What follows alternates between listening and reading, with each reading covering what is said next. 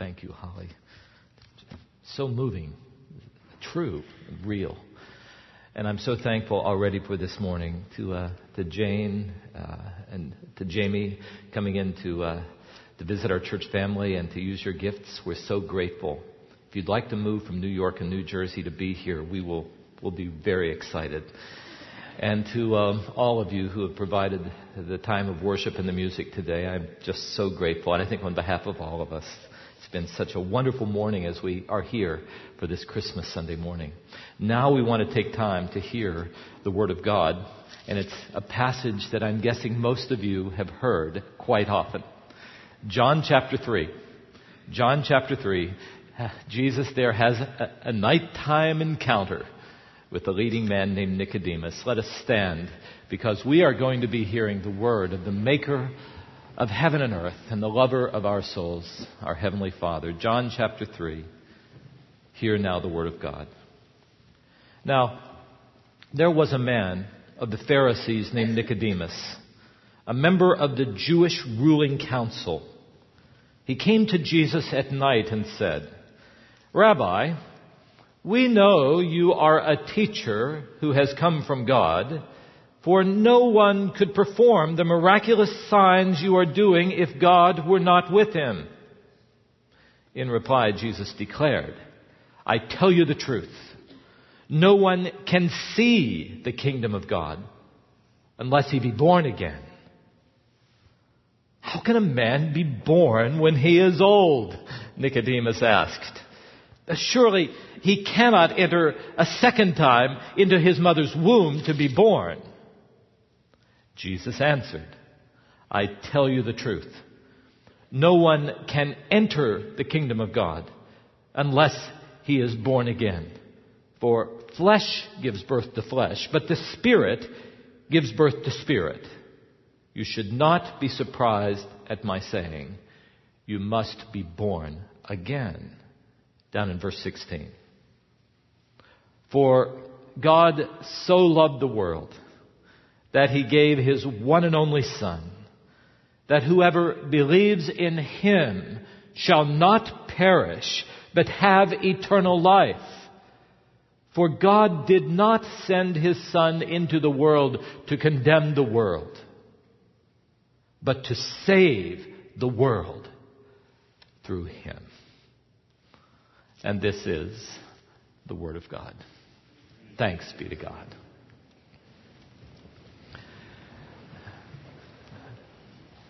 This is Christmas Sunday, and I've written about this on the worship folder today, but now I'll tell you about it. Ever since I began being a pastor so many years ago, it became my prayer that on Christmas Sunday morning, the Sunday morning before we have the Christmas celebrations like we'll have on Christmas Eve, I wanted to make sure that I could do as simple and clear a message about the meaning of Christmas and how God would have us to respond to the child of Christmas as I possibly can, given my limitations. I feel like that is just simply one thing that I've always wanted to do. So this Sunday morning, as we gathered, I pulled back, as I've done so often, and I've asked, now, what one verse might crystallize this for us? What one verse might be the verse that we would choose if someone were to ask us, now, what is this Christmas season all about? Or perhaps if we were to say this, how are we to respond to this child of Christmas so that we might know God? What one verse might you pick out? And I've come again to the same verse again this year. It's perhaps the best-known verse in the Bible. Maybe if you ever watch the Super Bowl, even if you never go to church, you'll see somebody standing there in the end zone, you know, with the placard, having this verse. Yes, some of you are nodding. You've seen that. I've been told it's the most memorized verse in the Bible, though I doubt it. I think probably Jesus wept. Don't you think that probably really is? And yet, really, it is a verse that all of us who have gone to church often know very well. It is John 3:16. And here it is in the version that you have in front of you, the New International Version.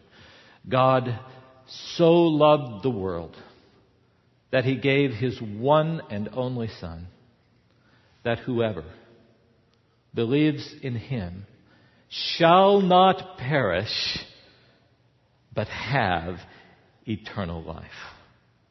Now, I've been told that even though this is perhaps the best known verse in the Bible, it's also in the United States one of the least preached on verses. I'm not sure if that's true.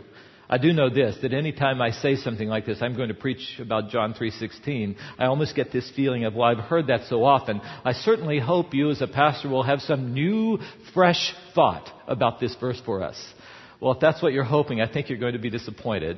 What I want is an old, enduring thought about this verse.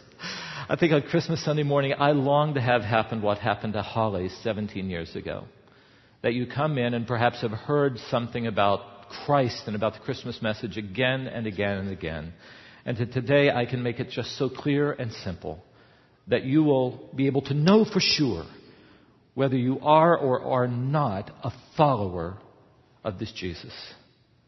For those of us who are quite sure, because we have a relationship with God that's so real and genuine, that it came through Jesus Christ for you, I pray that this morning that might again be re-anchored in your heart and soul.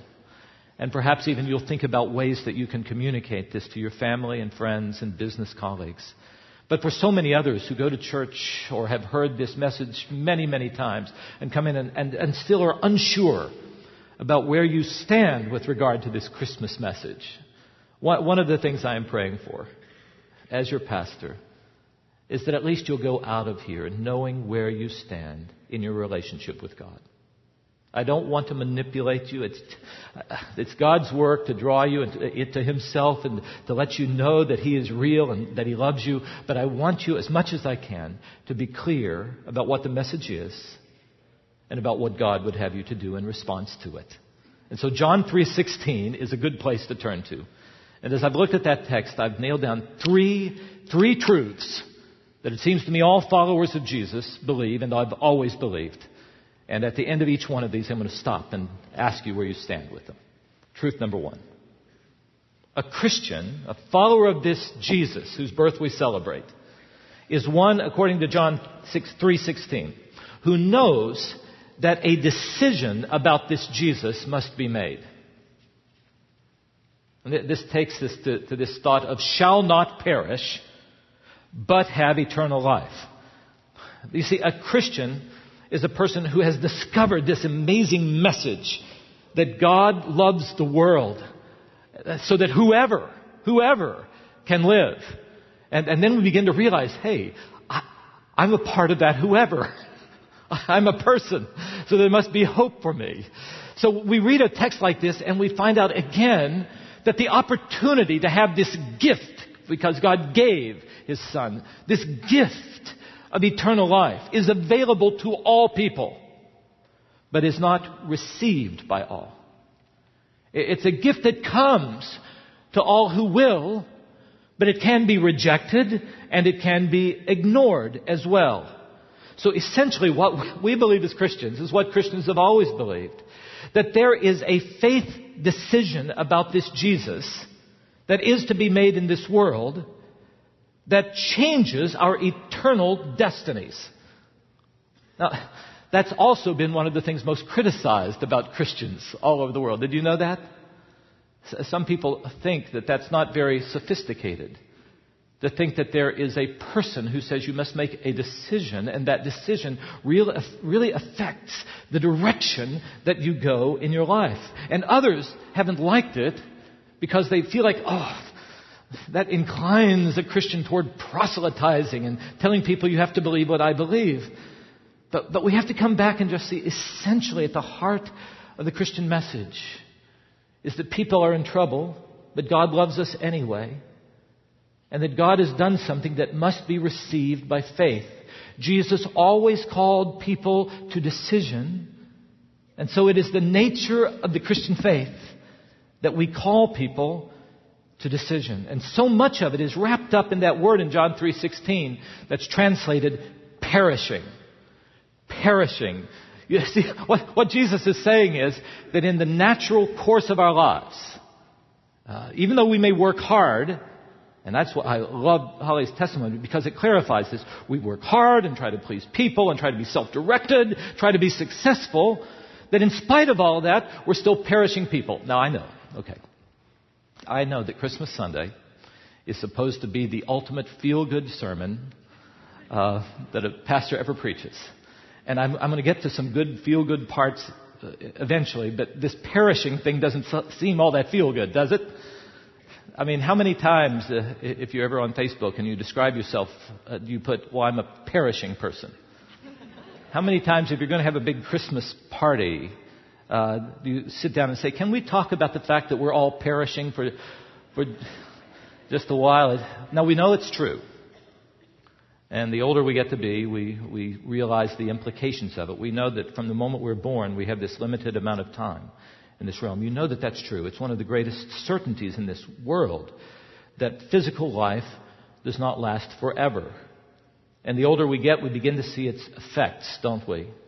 My mom, Waybrights always have a lot of wrinkles. She always would joke about trying to put putty in there and make it so no matter how much putty you have, it doesn't fight it off forever. And here in Southern California, with all the cosmetic surgery that we try to do to fight off this perishing reality, it's not very effective.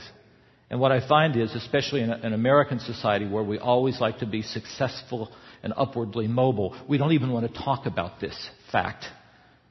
That we are perishing people. Now, there are things that are happening in our day.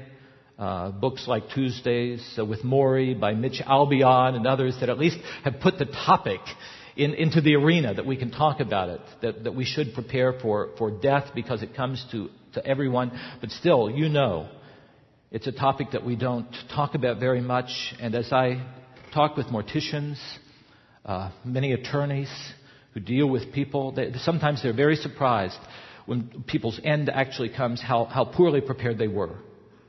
No will, no preparations.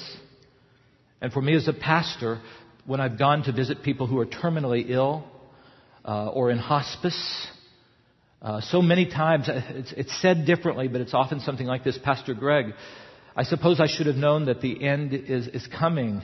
But I hadn't really thought about it so much. I didn't want to think about it with regard to me. And I surely didn't know it would happen this quickly. Isn't that true? I surely didn't know it would happen this quickly. It really is a silly thing for any of us to ignore this perishing nature in this way. Because an ending to life is one of the greatest certainties in this arena. And I'll tell you, it's a wise person. It is a wise person who faces up to that reality and prepares for it. And this great text, if you look at it again, it tells us that a Christian is precisely just that sort of a person. Now, I'm not saying simply that a Christian is that realist who makes a will or takes out an insurance policy. I think those are good ideas. I'm talking about something much bigger and more profound than that. Look at the phrase again, shall not perish, said Jesus. That's much more profound than shall not die. Because Jesus is not saying that Christians, if you become a Christian, you won't have to face that physical death. Because Christians do, right?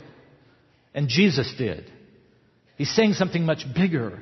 He's saying that physical death does not have to be the end of things for people made in the image of God.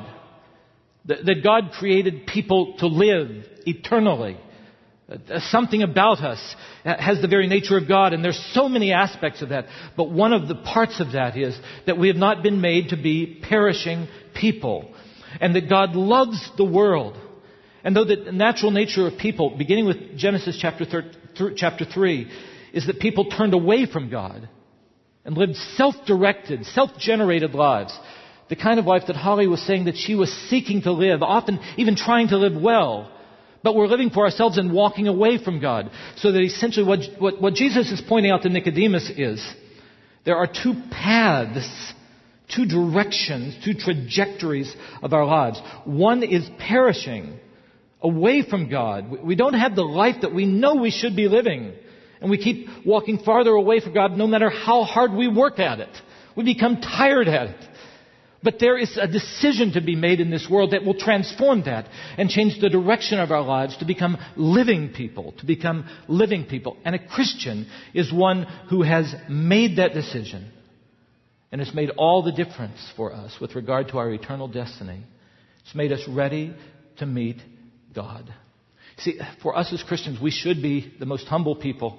Sometimes we are criticized for not being that. May God forgive us. because we have acknowledged that we've fallen short of what God would have us to be. We know that in and of ourselves we wouldn't have hope. We were perishing people.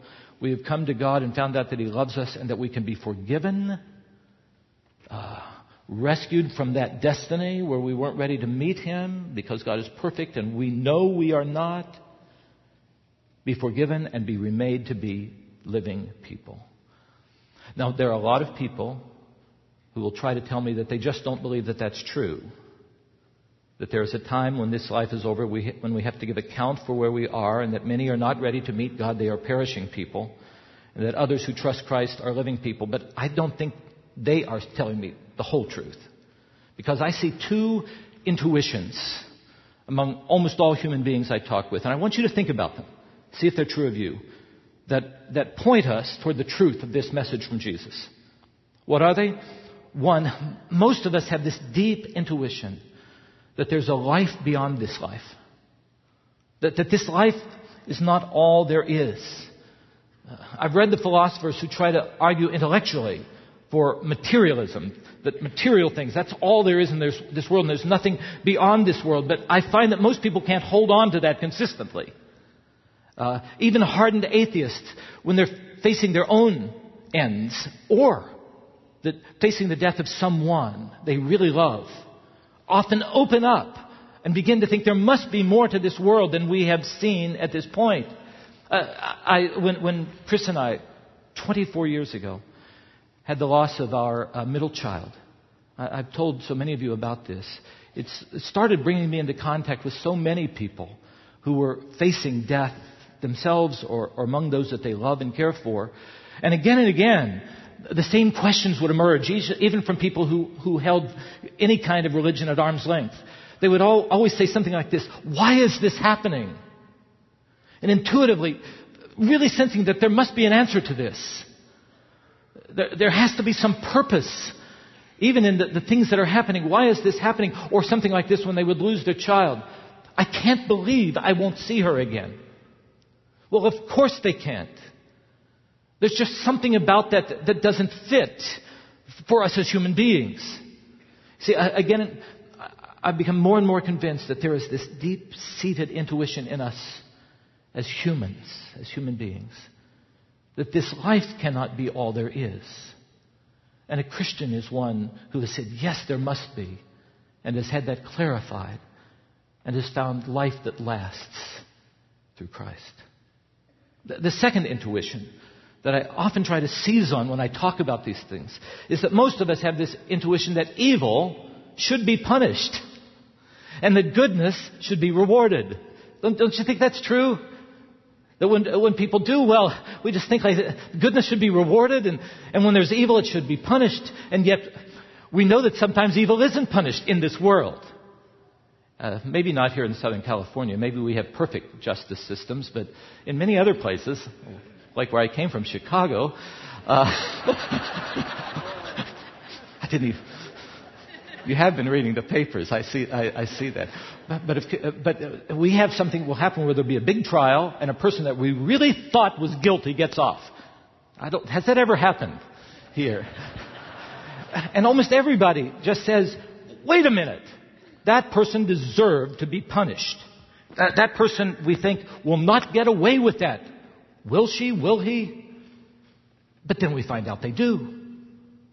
And there are people that get away with all sorts of things all the time. I have a really good friend who's an FBI agent back in Chicago. And we'd get together for coffee. And he would tell me that the files that they have, there's so many of them, of crimes, murders that have never been solved. People have gotten away with it. And something inside of us, as people who long to be moral, revolt at this notion that we can have a world, a universe where evil isn't punished. And if we think about the worst, we think about the Hitlers and the Lenins and the Pol Pots, and we think, surely that's going to be punished. Isn't that a part of that deep-seated human intuition? And even for us as individuals, we look at ourselves and we know that we too have engaged in wrong, and something inside of us expects that that's going to be dealt with. If this Christian message is true, which I believe from the depths of my being, and all of us will give account of how we have lived before God, Some of us may be frightened when we stand there. Some of us may feel ill-prepared. But I don't think any of us will be surprised, because we really believe that goodness should be rewarded and evil should be punished. And some of the great novels of history have built upon this human intuition, like Dostoevsky's Crime and Punishment, which the main character, Raskolnikov, commits what seems to be the perfect crime and can get away with it, but something inside the human psyche feels like evil, even my own, should be punished. Well, you see what a Christian is. We've come to grips with those two intuitions. We've had them clarified. We've sensed that there's a life beyond this life, and God tells us about it. We've sensed that evil must be punished, goodness should be rewarded, and God tells us how He's going to do this. Yes, the systems of this world should do that. Our families and authorities should do it. Our churches should do it. Our justice system should do it. But we all fall short. But God has said, at the end of the day, I will make sure it happens. But the problem is we've all engaged into evil. And this is where this beautiful Christian message comes.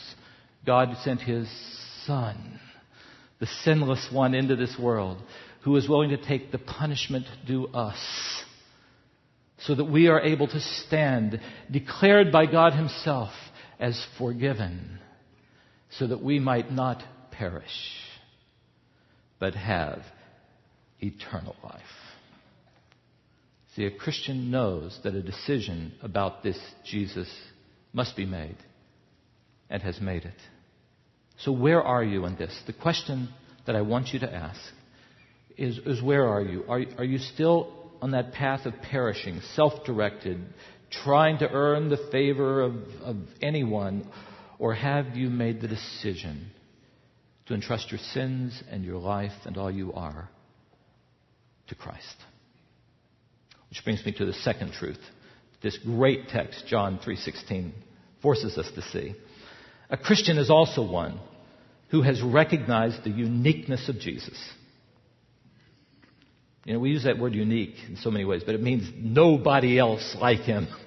And you see it in that one phrase that's translated in our version, God sent His one and only Son.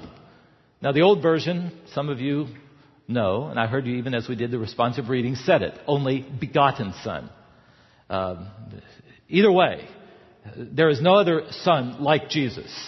The Greek word is mono, only, genes, one of its kind, just absolutely unique, nobody like Him. There's nobody who can do for you what Jesus can do, no sinless one who Himself is God, who's come into this world to rescue you.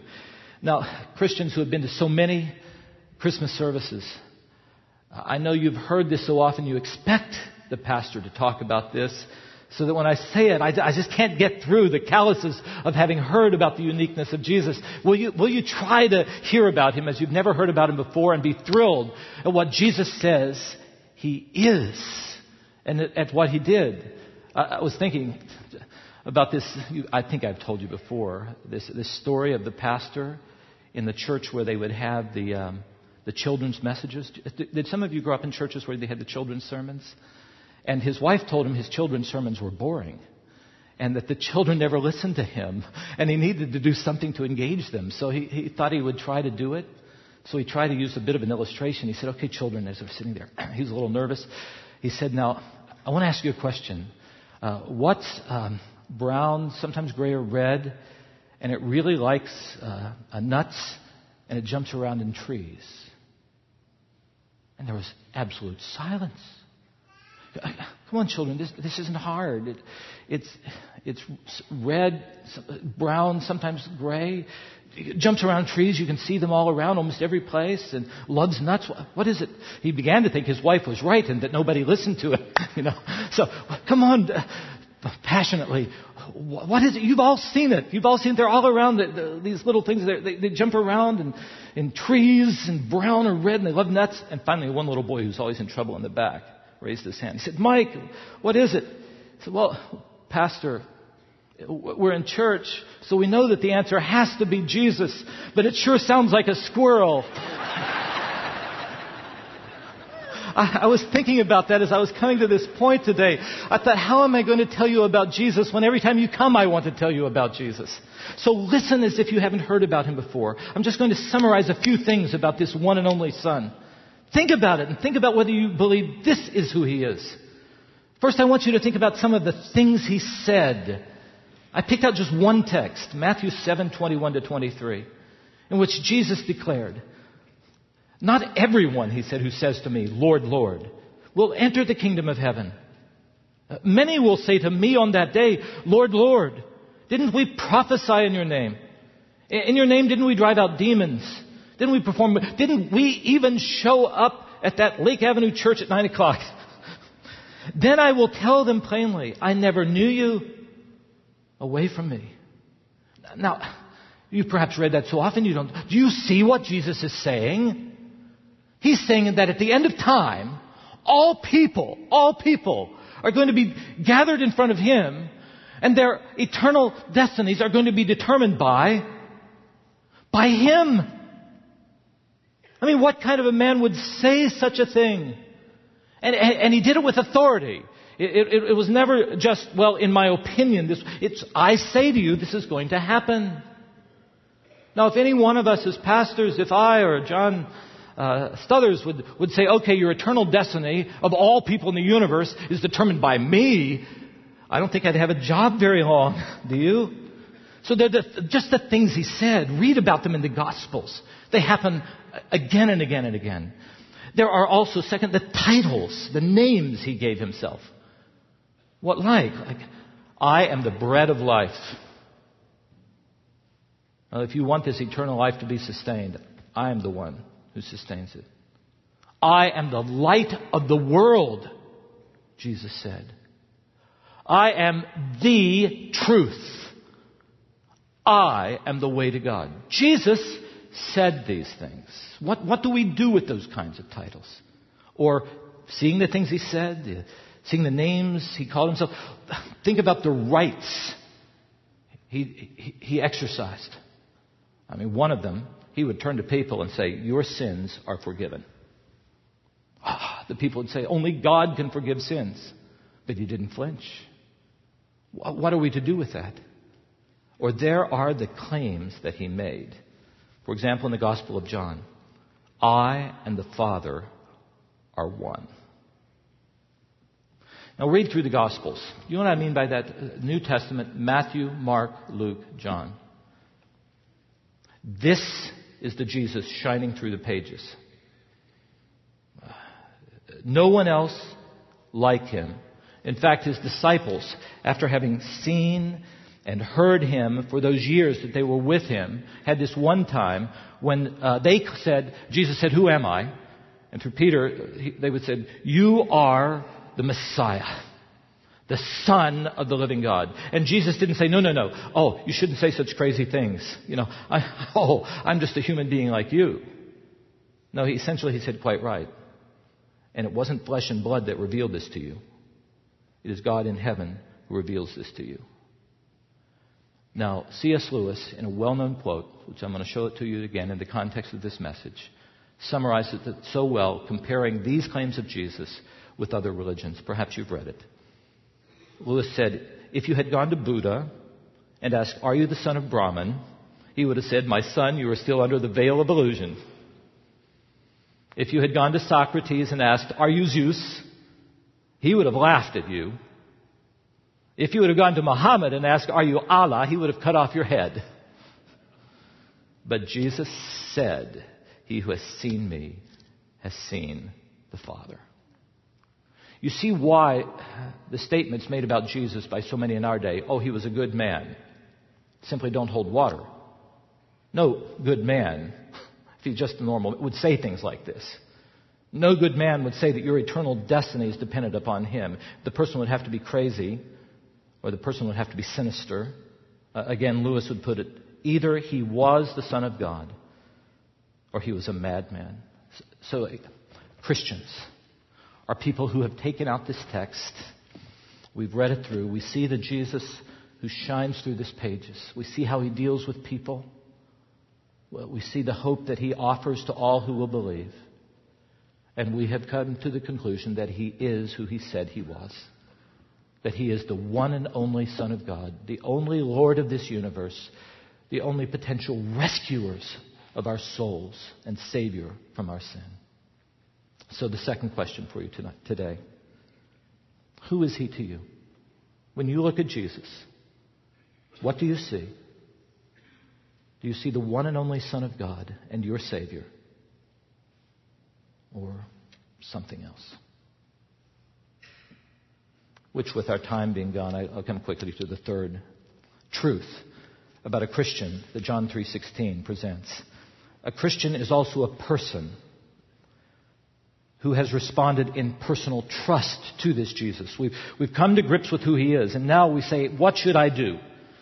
And what we have done is we have responded in personal trust to Jesus from this marvelous phrase, God so loved the world, so that whoever believes in him doesn't have to perish, but will have eternal life. God loves you when you leave here today. You need to know that. That the God of the Bible declares to you, I know you. I know where you fall short. I know your inadequacies, and I love you so much I want you to live. Now, of course, when I declare that so unequivocally as I just have today, the pushback always is, how can you believe in that kind of God? A God of love. Because look at all the suffering and pain in the world. Isn't that, did you even think that? How can a God of love allow suffering to happen to people that he loves? Well, the Christian message is that the pain and evil in this world is in this world because people made in the image of God have engaged in evil. And as we do, it brings ever-escalating pain and suffering in this world. The corollary to that is, of course, that the only way to have a world without any suffering is for God to eliminate all who might engage in evil or give us no opportunity to make any kinds of decisions. It's the only corollary. So really, if we're complaining about why there's suffering in this world and that God is love, the real question we should ask is, why does God allow me? Does that make sense to you? I mean, I know myself. Do you know yourself? And I know that if there's going to be no pain in the world, my actions cause some pain. So the real issue is, why does God allow me? And then it brings us into this whole biblical message that God is in the process of working out a plan. That He's not done with this world or with us yet. And that the suffering and pain of this world is going to end. And there will be a world of people who have been forgiven of sins, imperfect people, but then remade to be conformed to the image of Christ. So that there will be a world without that weeping and pain and suffering. So the book of the Bible, the book of Revelation, ends with, come quickly, Lord Jesus. That's the kind of world that I want. But until that world is completed, God calls whoever will, people that he loves, to believe in him so that we won't have to perish, but we can be forgiven. Because the verse that follows John 3:16 is so great. It says, because you know God did not send his Son into this world to condemn the world. God would not be so frivolous as to do that. God sent his one and only Son into this world so that the world, you and I, through him, might be rescued. So there's hope. What Holly talked about is a hope for you and for me. And why did he do it? And the Bible is so clear, because God loved the world. And if we look for love in this world, I'll tell you where you're going to find it most clearly. When you do not stop at Christmas, but move on to Good Friday and Easter. If you look for love in a suffering world, the Bible points us to one suffering man. Suffering more than any human being, bearing the punishment for the sins of the world, yes, yours and mine, on the cross. And yet, even that suffering did not last forever. Defeating the suffering, the sin, and the death, he rose again. And offers eternal life to all who believe. Isn't that the Christian faith? Isn't that a hope available to all who believe? A Christian is a person who's believed in. It's more than just believing the facts are true. You know the difference between believing and believing in. I've tried to find an illustration. I've mentioned it to a couple of younger guys, and they said, we don't understand that one. But I'll tell it to you anyway. There's all the difference in the world between a young man who tells a girl, "I love you," in the back of a theater, and one who tells a girl, "I love you," at the altar, pledging his life to her. Now, Jeremy Rose said, "What is this theater thing?" Some of us can explain that. I don't know how we would put it today. It's one thing to write on your Facebook, "I love you." It's another thing to commit your whole future to that person in a marriage vow. Do you see that? One's words, the other one is a commitment. And the believing in is this matter that you and I hear the message and then we commit our sins to Him. Will you really take them? And He takes them and casts them as far as east is to the west. And we commit our lives to Him and allow Him to begin that remaking process where, because of His love for us and His work in us, He will not finish until we are complete in Christ, until we have eternal life, life that God alone can give. So what is a Christian? The third point. We have responded to this one and only Son of God in personal trust. So what about you? Do you believe in Him? Would you say right now, "I do not believe in Him"? Or are you unsure? Today again, my prayer as your pastor is I want no one who leaves the Lake Avenue Church family on Christmas Sunday to go out not knowing the message or where you stand right now with regard to that. That's why I put this card in your worship folder. If you have it, will you take it out? If you didn't get one, maybe you can construct one. It's not very sophisticated. It's not very detailed. I remind us of the 3 points of John 3:16, and I want us to find a way to respond to it. You can pull that out and find a pen. Maybe you would put your name and a date somewhere on there. What is today? 12/21/08. In time and space, we believe a decision can be made that affects the eternal direction of our lives. So I ask you, have you made that decision to receive the gift of Jesus and the eternal life that He gives? If so, will you circle that? Would you describe yourself still as perishing the way the Bible does? That's its language. At least, that's my designation, Jesus' designation, that you are living a self-directed or others-directed life. Or are you a person who is Christ-directed, living eternal life? This morning, as I spoke about Jesus, you heard it. What do you see in that manger?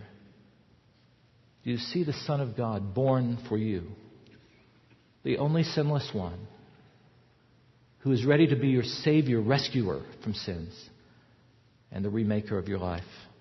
If so, circle one and only. Or I put merely human, but maybe you think He's something else. Teacher? Where are you with that commitment of a Christian? And the third piece, so clearly: the one who believes in Him shall not perish, but have eternal life. Have you responded in personal trust to Jesus? And I gave you 3 options there. Do you believe in Him? Have you given your life to Him? Do you not yet believe in Him? Or maybe, even though I've tried to speak as clearly as I can, you're still unsure. We're going to take just a moment at the end of our service. We're going to have a song that is going to be played. It's "O Little Town of Bethlehem." And in fact, in that song, there is this great, great line. Listen for it whenever you hear it. It says, "Where meek souls will receive Him, still." You know the next part? "Still the dear Christ enters in." As the music's being played, simply pray and deal with this and see where you stand before God. Then I'll come back and tell you at the end how I want us to respond.